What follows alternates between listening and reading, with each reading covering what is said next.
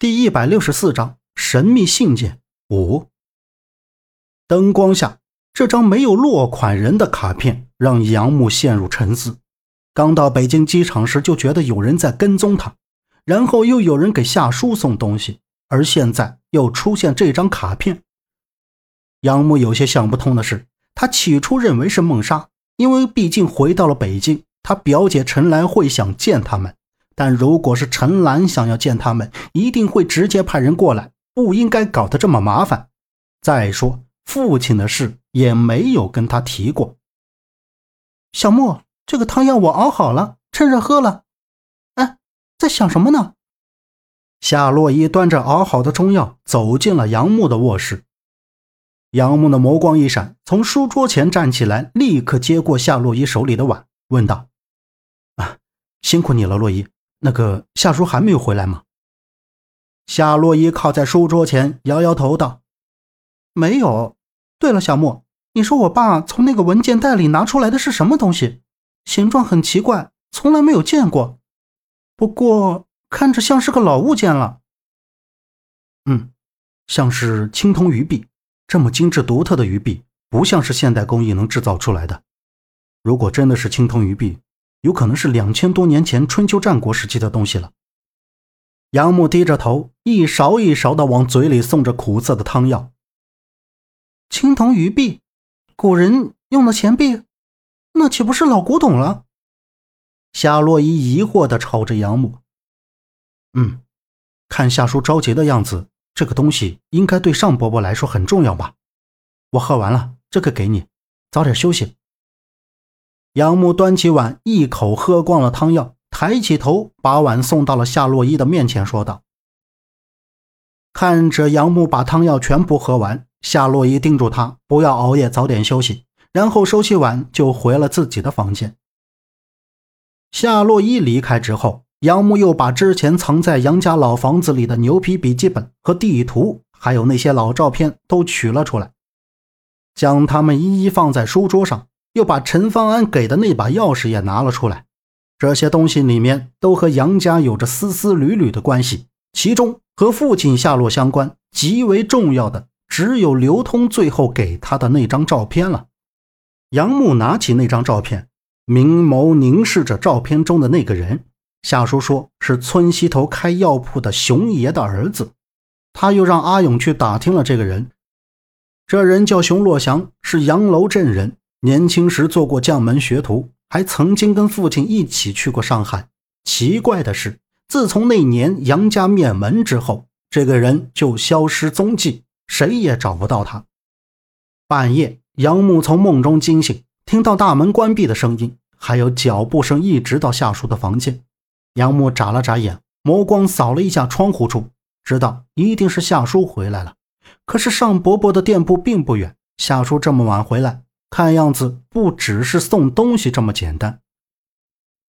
听着窗外的风声，转眼到了第二天早上，杨木睁开眼，就听到院子里叫喊说话的声音：“夏叔，我买了块老豆腐和果子，洛伊，快拿碗来。杨哥还没醒吗？”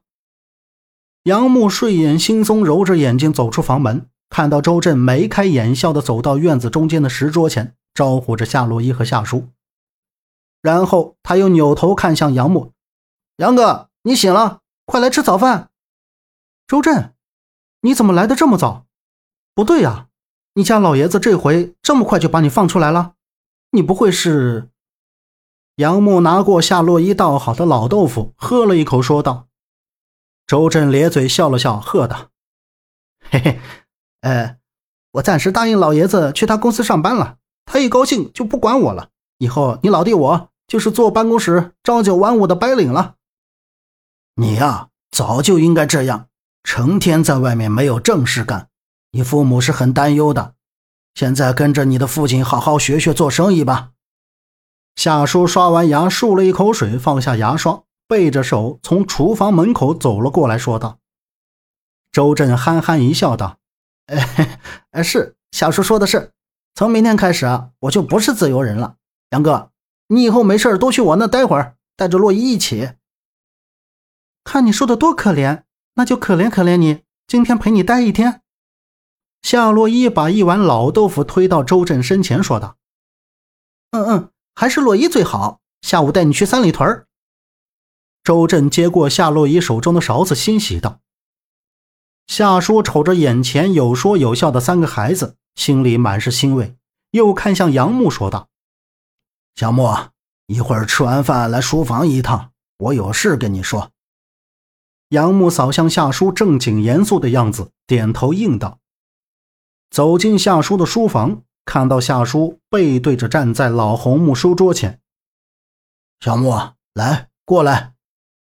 夏叔侧身道：“杨木来到老红木书桌旁，看到夏叔将一个用金布包着的小木盒放在他面前，缓缓对他说道：‘小莫，我知道你现在已经长大了，这么多年一直在找你父亲的下落和那些杀害你亲人的凶手，有些事应该让你知道，也许会对你找到父亲有帮助。’”夏叔说着，打开木盒，木盒里面工整叠放着，竟是一块破旧泛黄的丝绸。丝绸的边缘参差不齐，可以看出这不是一块完整的东西。丝绸上面密密麻麻的写着很多他不认识的字。夏叔神色严峻，庄重的继续说道：“这是你父亲从楚王墓里带出了半份帛书，这半份帛书中除了记载五行八卦。”天地阴阳，还有如何摆脱魂摄之术，但只有半份，所以你父亲带了几个人，按照另一份帛书上隐藏的宝藏地图去了洛河。洛河，我父亲他为什么去洛河？难道就为了那些宝藏？可以抛妻弃子，招来灭门之祸？他不是这样的人，他怎么会是这样的人呢？杨木眼圈有些红润，情绪也十分激动。他努力压制着自己情绪，望着身前这个年过半百的人。夏叔目光中饱含泪水，他长出一口气道：“唉，我相信他不是贪财之人。我与你父亲是同穿一条裤子长大的，他的为人我最为了解。他是一个很正直的人。”办事也是很麻利谨慎，绝对不会办出这种事来。一定是有人背叛了他，才会惹来杀身之祸。但是，这个人一直查不出来是谁。总之，小木，你要相信你的父亲。如果他还活着，我一定要找到他，当面问个清楚。杨木盯着盒子里面的帛书，语气坚定道：“本集播讲完毕。”感谢您的收听，欢迎您订阅，下次不迷路哦。